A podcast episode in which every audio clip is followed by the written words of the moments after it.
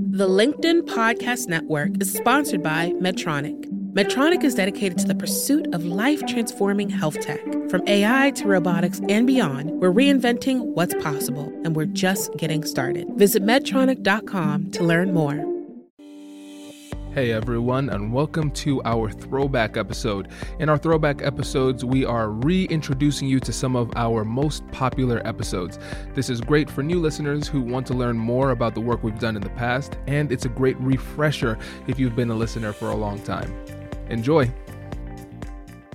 Everybody, we have a very special guest with us today. We have Michelle Flournoy. She is the former Undersecretary of Defense for Policy in the Obama administration and the co founder and, and managing partner of WestExec Advisors. Michelle, thank you so much for joining us today. It's great to be with you, Kwame. Yes, it's great to have you. So, we went over your resume a little bit, but let's go a little bit more in depth. Tell us about uh, a little bit about your career before we jump into uh, the, the episode. Sure. I've spent my career across three different sectors. Um, the first part of my career was mostly in the think tank world, doing policy related research and analysis, trying to come up with good ideas for the US government and national security. Um, and then I had a chance to serve in government, first in the Clinton administration, uh, and then later, as you mentioned, in the Obama administration, both times in the Pentagon, working on defense strategy and policy. Um, and then I've also had some private sector experience. I spent uh, three years with Boston Consulting Group trying to understand what good looks like uh, from a business and change change management perspective in large organizations, because I certainly didn't see that in the Pentagon uh, in terms of how the business enterprise was run. Um, and then I uh, started WestExec Advisors about three years ago with a group of partners, really trying to kind of bring a new approach to geopolitical risk and strategic advisory work for mostly US companies working overseas. That is fantastic. And the the word that kept on coming up was was strategy.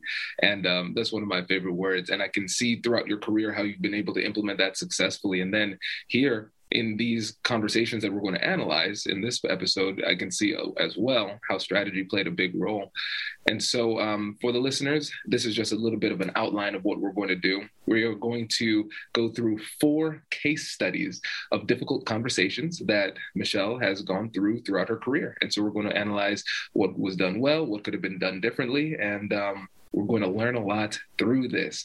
And so, the first story is really exciting. It's the difficult negotiations and difficult conversations that occurred around the bin Laden raid and the decisions that had to be made. So, Michelle, can you tell us a little bit about that? Sure. When we when the intelligence community identified information that said they, they might have located bin Laden, one of the things that's important to remember is almost all of that intelligence was circumstantial. There was no direct evidence that it was, in fact, bin Laden in the compound. But a lot of different things kind of suggested that or pointed to that or made, you know, made it clear that it's hard to explain it any other way. Um, but there was a lot of debate um, about whether he was really there. And so when President Obama, it came time for him to make a decision, he did not have a unified recommendation from his cabinet. You had some people saying, don't do it, it's too risky, we're not sure he's there. You have some people say, we think he's there, you should do it with the SEAL team, you know, the raid. Um, others that said that's too risky, putting Americans on the ground, you know, they could get stuck there. What if the Pakistanis respond? Blah, blah, blah. We should use a small experimental drone and try to strike him if he, if and when he comes outside to, to walk, which was his habit. So, anyway, um, uh, Secretary Gates, in weighing in, um, along with the different cabinet members, he was in initially in the school of uh, we should take the risk of doing the doing going after him. This is our best shot, but uh, too dangerous to put the seals on the ground. We should use this experimental drone. Um, and when he came back from the White House, and I and my colleague Mike Vickers, who was then Undersecretary for Intelligence, heard that that's how he had advised President Obama, we were both really um, concerned because we felt that there was a lot of risk using a system that had never been used before, had to be perfectly accurate the first time, and that that a lot of work had been done buying down the risk, planning, you know, Plan B, Plan C, Plan D, all kinds of contingency planning to buy down the risk associated with putting the seals on the ground. And so we sort of looked at each other and said, okay, you know, this is why they pay us the big bucks. Haha. You know, this is one of those speak truth to power moments. You know, he's not going to be happy, but we got to go talk to him. So we asked to see the secretary. We went in, we laid out in detail again why the raid made more sense, would give us higher chance of success, all the ways in which the risk had been bought down to a reasonable level. And uh, he listened. This was a great leadership trait. He listened, he took it all in, he changed his mind, he picked up the phone, he called uh, the national security advisor to say i want to change my advice to the president. So that was a moment where you know taking some risk to, to, you know have a conversation that was not going to make your boss very happy initially um, really was the right thing to do. And um, you know i felt uh, um, happy in the end that we did it um, but also i think you know there's a lesson there though sometimes you really have to take the risk to have those hard conversations particularly if you think someone's going to you know a, a, consequential mistake is about to be made right and so when I think about negotiation, we often, I recognize that a lot of times we focus on the external conversation with the other person. But even before that, we have to have that internal negotiation. Yes. And so we're thinking about it from a national security perspective, risking in that regard. But there's also risk to you personally in having this conversation at all. And so for you, before having the conversation and um, and broaching this topic, how did you get the confidence necessary to take that risk personally? Well, I think I sort of personally catalog the risks that I felt. You know, obviously there's the risk of making your boss angry. Oh, okay, that should be man. You know, you got to stand up and be willing to do that um, if it's for a higher cause. There's the risk of you know what if we advocate for putting the seals on the ground and we're wrong and the, you know they get into trouble and you're the one who helped push for that position you know what what that's a lot of weight on your shoulders and if you hold yourself accountable for that um, but there's also the risk of you know the incredible um, all the the capital that president obama was putting on the line to do this even in the absence of absolutely conclusive intelligence. You know, this was going to be, if this went south, it's going to be a terrible blow to his presidency, terrible blow to US credibility uh, and perception around the world. So this was a high risk operation and also high benefit if we were right and if it went well. But at the time, you know, you had to figure all of that. Um, but at the end of the day, to me, doing what was what I really believed was the right call for the president and the country, what outweighed every everything else in terms in, in, ter- in, including my own personal you know discomfort of walking in and having an angry boss. That makes a lot of sense. And now let's actually go to the conversation. Um, when you talked to your um, colleague mike vickers and you came up with the strategy for this conversation what was that discussion like? What was the strategy that you used? And then how was the execution well, we first, you know, both heard about the decision or the the what the meeting that had happened at the White House, and we sat came got together and sat down and sort of went through checking each other out of like do you how do you feel? Do you feel the same way? Yes you do. Okay. What can we do together that might make a difference you know, should we go to, in to talk to Secretary Gates? How will we make our case? You know, what are the critical persuasive points that we want to make? You know, what's best coming from you? What's best coming from me? We sort of coordinated a game plan, if you will. And then to collectively ask for some time on an urgent basis, which is very unusual. I can't remember another time where we ever did that together.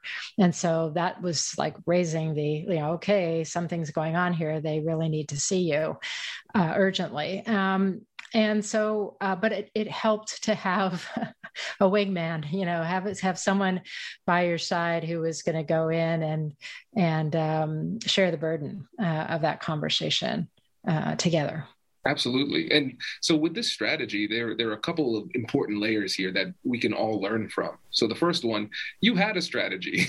yes, we did have a strategy. We didn't just go barging in, right? exactly. Yeah. You have to take some time and think about it. Yeah. Secondly, you recognize that it's more likely to have an impact when you came together, blending your political capital and your reputations yes. to say both of us need some time urgency. So that in itself created a little bit of persuasive juice. And then and I'd just say, I mean, Mike, um, you know, he had years in intelligence. He's a former special operator himself. So the credibility that he could bring to speak to the intelligence, to speak to the operational details was higher than mine, for example, as the policy person. So we really tried to sort out where, you know, who should speak to what based on that extra measure of credibility for each of us in different areas. Yeah, that's so smart because the, in those types of situations when you're essentially tag teaming a negotiation, and a lot of people can um, relate to that situation where it's you and a colleague, or maybe several colleagues in a meeting trying to push forward a specific agenda or something like that. It's so important to have that alignment so everybody knows who is saying what at what time, so people, we're not stepping on each other's toes. Yeah, absolutely. Yeah. This is fantastic. Well, I, I feel like we could spend all the time on that story alone, but we still have three more stories to get to. Hi, I'm Katherine Kanapke, and I'm the Chief Operating Officer here at the American Negotiation Institute. Did you know our company offers completely customizable negotiation workshops?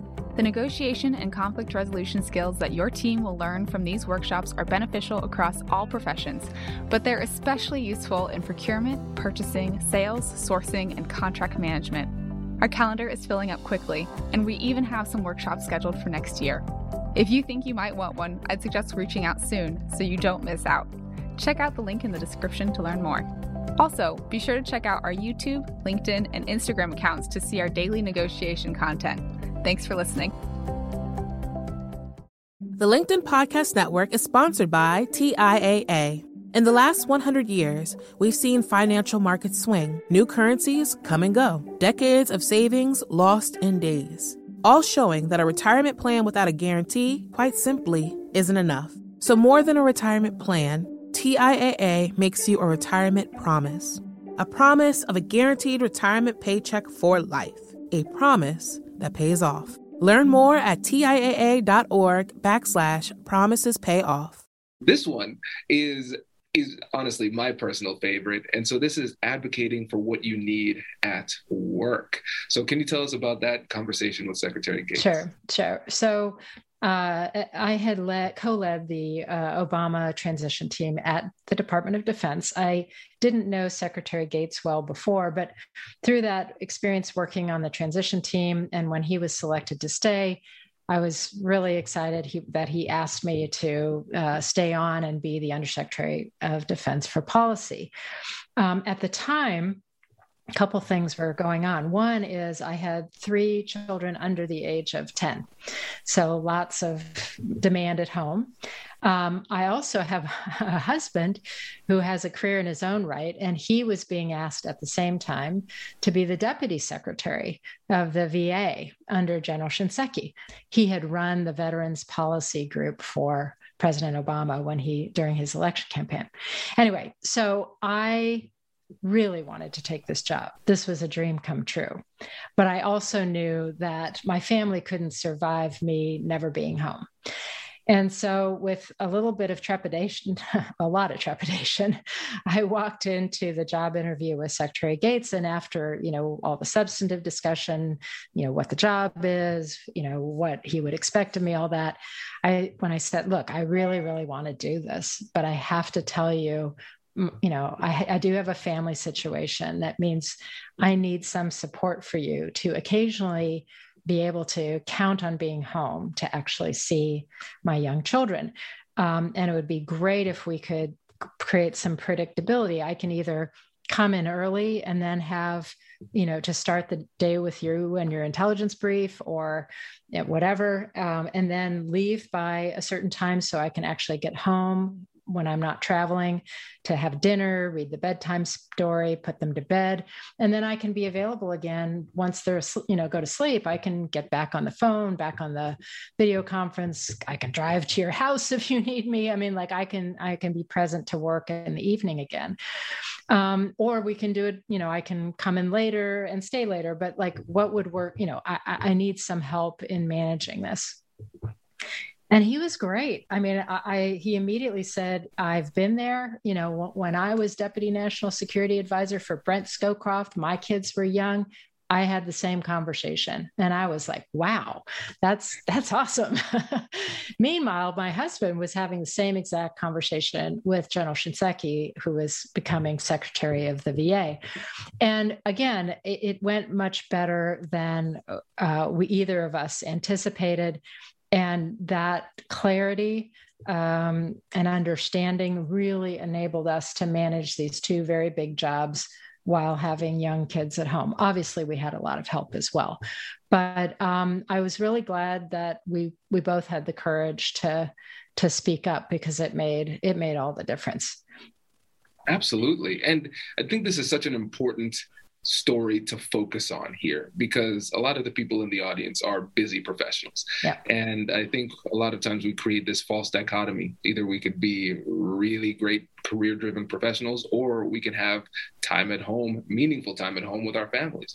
And what this story shows is that it doesn't need to be an either or in that extreme of a case. If you want to have that kind of balance, you can use the tool of negotiation with your boss in this case to set aside those barriers those boundaries so you can protect that time with your family while still demonstrating your commitment to the organization. Yeah I, and i it, it it wasn't ever really balanced but it was limiting the degree of sacrifice i was asking of my family. You know it, it made it it made it sustainable for a longer period of time that we could count on you know that predictable time together um, in the evenings. Um, and and and the fact that kids are incredibly resilient you know things that i remember as traumatic moments where i couldn't make the school event or someone was in tears now that they're young adults and teenagers they they have no recollection of that whatsoever. It was heartbreaking for me. I'm scarred for life but they don't even remember it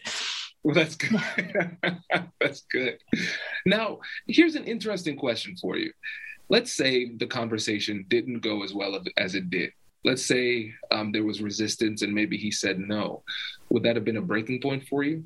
I don't know. I would have had to really think about it. Um, and you know that gets to the point of when if you're going to have a conversation like this you have to start by sort of assessing the person you're going to have the conversation with because there are certain people uh, who you could probably guess from the outset this is not going to go well. They're not interested. They're not going to be helpful. And in that case you have to ask you know is that a boss i want to work for? I always say choose the boss not the job. Um, and sometimes we choose that you know an opportunity is so important we're going to tolerate a suboptimal boss um, for me, again, I was lucky in that I thought Bob Gates was going to be a great boss. And this just elevated my opinion of him even higher from the get go that he was willing to have this negotiation with me. That's fantastic. And I think this also gives us a good opportunity to transition into the work that you did at the Pentagon, specifically with the human capital strategy. Right. Yeah. And so with this one, the interesting thing was addressing culture within the Pentagon. Can you yeah. tell us a bit about that too? Sure. So when I came into the Office of the Secretary of Defense, I found a workforce. I had about a thousand people plus oversight of three defense agencies. And I found a workforce that was incredibly mission driven, um, but also incredibly burnt out and exhausted. You know, no one had been to professional development or training for years. You know, there was all kinds of very uneven management practices, no real effort to ensure people were getting feedback and support uh, and and and and support in managing just incredible hours and demands. And so we did a survey really trying to identify what the pain points were. And one of the things we found was that there was no predictable time off. Um, there was just no, uh, people felt that they were just at the mercy of the demands of work. And and granted, I mean, this was a very intense time in the Pentagon where we the you know we the Obama administration had inherited both the Iraq and the Afghanistan wars. There were global counterterrorism operations going on all over the world, very high op tempo. But what we what I realized is that we needed to create a culture that started to invest in the people, take care of the people, so that they could occasionally get a break, even if they're still going to be working long hours. They could know when they could count on that time off to recharge or to take care of a family priority or what have you. You know, in one case, it might be they have a sick parent and they need every other Friday to know that that's when they can schedule the doctor's appointments that they need to take them to. For a young person who, you know, their passion is in burning off steam, blowing off steam, it's running marathons. And I just need two mornings a week where I can get my longer run in so I can train for my marathon or you know, no judgment on what it is, but the key was having team leads sit down with their teams and say, for each person, what is that one thing that if we could deliver it for you would make all the difference in terms of your morale and sense of well-being and your ability to sustain this very high tempo and then the manager's job was to you make sure the team was flexing to cross cover each other. Um, so that if you know the Egypt desk guy needed those two later morning arrivals every week, somebody was cross covering that desk, you know that for those two mornings, and you know if they needed the Friday afternoon off every other week to for the parent and the doctor appointment, that you know the team was covering them to do that. And it so it took so it took a lot of management took a lot of communication took a willingness of people taking the risk to say what they need. Um, but it was magic. It was like watering the flowers and the you know seemingly dead flowers in the desert and then watching them bloom. And uh, you know back to secretary gates i remember sitting in his office about six months in and him putting down a memo and say, This work is amazing. Did you like fire everybody in this office and hire a bunch of new people? And I said, No, we just started taking care of them and investing them and giving them a break. Um, so um, it really had a very high impact, not only on morale, but actually on performance. That's impressive. That's impressive, especially when you're coming from a inheriting a culture that is so driven, so work oriented, and then causing people to realize, hey, there's some actual value in pulling back. And some of this was, you know, a lot of people thought, oh, this is like a mommy thing. This is like for women with children, and we're going to try to be more flexible and blah, blah, blah. I knew that we had arrived when a former Marine who was now a civil servant had gone with me to a speaking engagement on a Friday morning. And I offered him a ride back to the Pentagon, uh, you know, when we were done. And he's like, "Actually, ma'am, I'm taking my predictable time off, my uh, to to go sledding with my son this afternoon, and uh, see you later."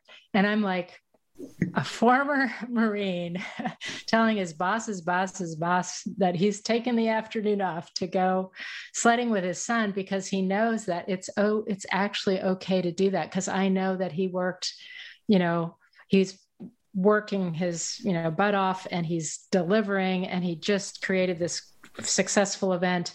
Now he was going to go take his time. I thought wow if we've got that person changing with the culture, then we have arrived. We have truly arrived. wow. that is a great story. And it also goes to show just that culture where people feel more comfortable expressing themselves more yeah. it's more resilient in the face of difficult conversations for him to feel comfortable saying that to you. Yes. Yeah. And I, I, tell you when when you think about the change management a lot of organizations are going through a lot of change. Um, need, i think that's pretty obvious considering the pandemic and everything that we've been through in, over the past year or so. And um, yes we can create these strategies and yes, we can give it to the leaders to execute the strategies. But if you don't have a culture that is is one where there's fertile ground for these conversations to happen, then the change is going to struggle to be implemented. Yeah, and to change the culture and the behavior, you really have to uh, realign the kind of incentive structures. And so, one of the things we did was we did these um, sort of spot surveys where five minutes survey the organization at, down at the lowest levels to say is you know what's happening in your office? You know have you heard about predictable time off? Is your team leader sitting down has your team leader sat down and asked you what you need?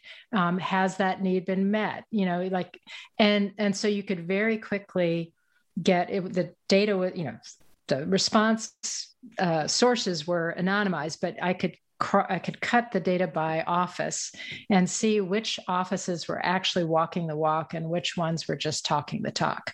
And so, where it wasn't working in an office, then you could focus some management attention to coach those leaders. Okay, let's under you know, what do you not understand about this process, and then to back that up with clear incentives that you you know you really recognize the people who are doing it well and hold them up as examples. Um, but you also hold accountable the people who are not and help supervisor understand that look if you can't get with this program that's going to affect your performance evaluation.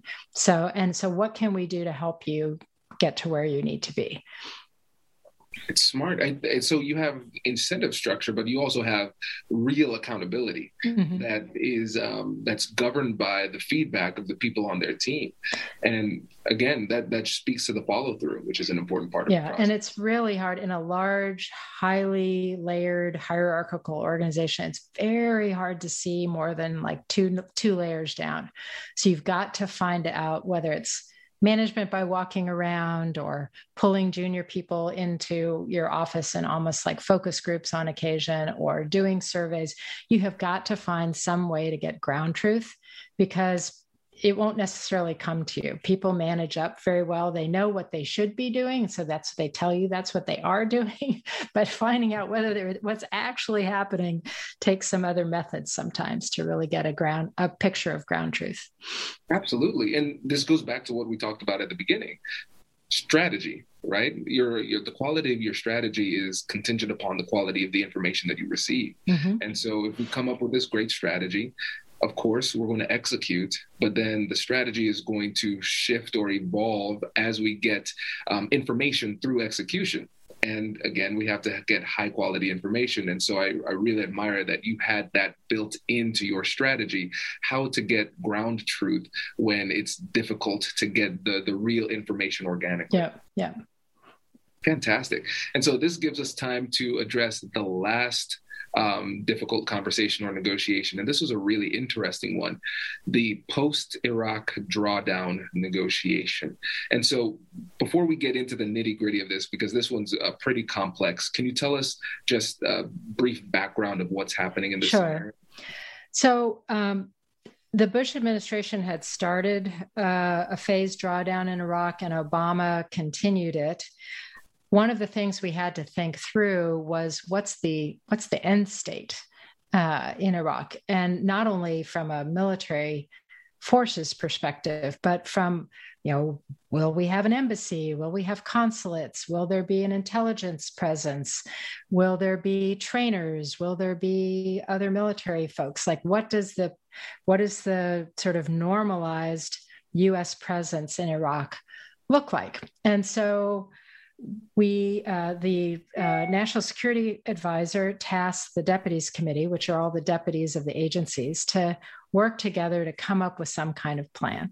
So um, uh, it started by really kind of putting the State Department in the center, you know, the core of the post drawdown relationship was going to be diplomatic.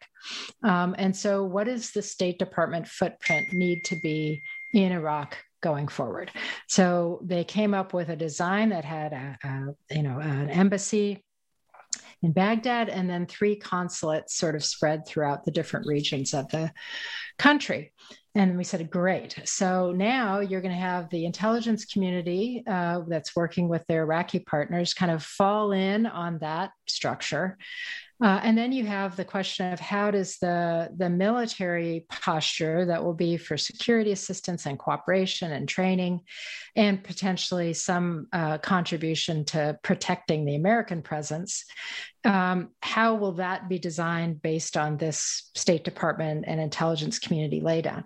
So we had this beautifully integrated plan that we were all very proud of, worked very, very hard on uh, in all these interagency meetings.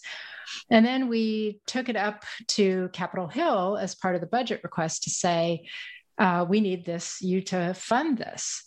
And at that point, given the way the Congress is structured, they broke the part, plan apart into the different agency pieces. So the Defense Department piece went through the Defense Appropriations Committees and got 100% funding. The intelligence piece went through the intelligence committee uh, committees and got i don't know 90 95% funding. And then the state department piece went through the state department committees um, who had to, are very budget constrained and they got like 50% funding. So now we're like the whole plan falls apart because now we can only have one or two facilities and we've just done this whole plan based on a countrywide presence of four. So, so we had to go back to the drawing board. But it just was not only an interagency negotiation, but then this very complex Hill negotiation where you had to negotiate different parts of your plan with different committees of jurisdiction, uh, which made it very hard to get something coherent out of it. This is interesting and i think there's there's a lot that we can take from this just in our everyday lives whether people are in the business world or nonprofits or education because we come up with plans all the time and sometimes it's us and our team, we're working on, on a project. We say, this is it, this is gold. And then we take it to the person who has the budget or the person who makes the final decision. And they're like, hmm, I don't think it's gold. It's something, but it's not gold. Yeah, right. and then they start tinkering there. And that's really frustrating, especially when you spend so much time doing that, um, putting it together and creating a cohesive strategy. And so now, when you look back on it in hindsight, what strategic changes would you have made?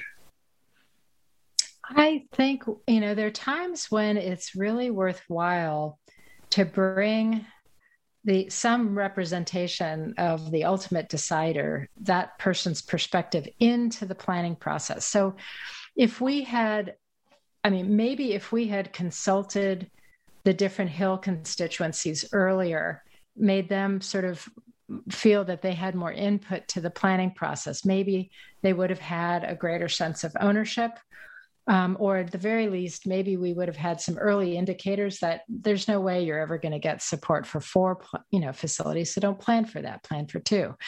Um, you know, I, I think uh, so. Bringing in stakeholders earlier in the process would be one thing I would have tried differently.